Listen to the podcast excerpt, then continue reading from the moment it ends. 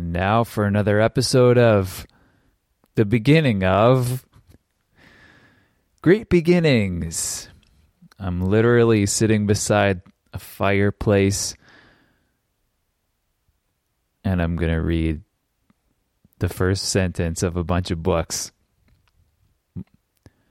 First one is Slaughterhouse Five by Kurt Vonnegut. This all happened more or less. I like that. Girl at War by Sara Novic. The war in Zagreb began over a pack of cigarettes. That's good. The war in Zagreb began over a pack of cigarettes. Okay, 100 Years of Solitude by Gabriel Garcia Marquez. Marquez.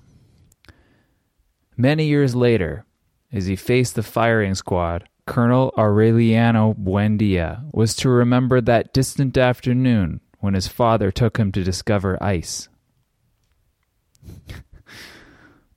okay.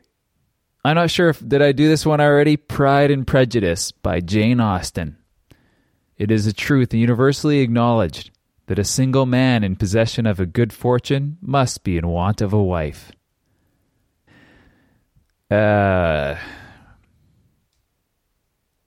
Probably true.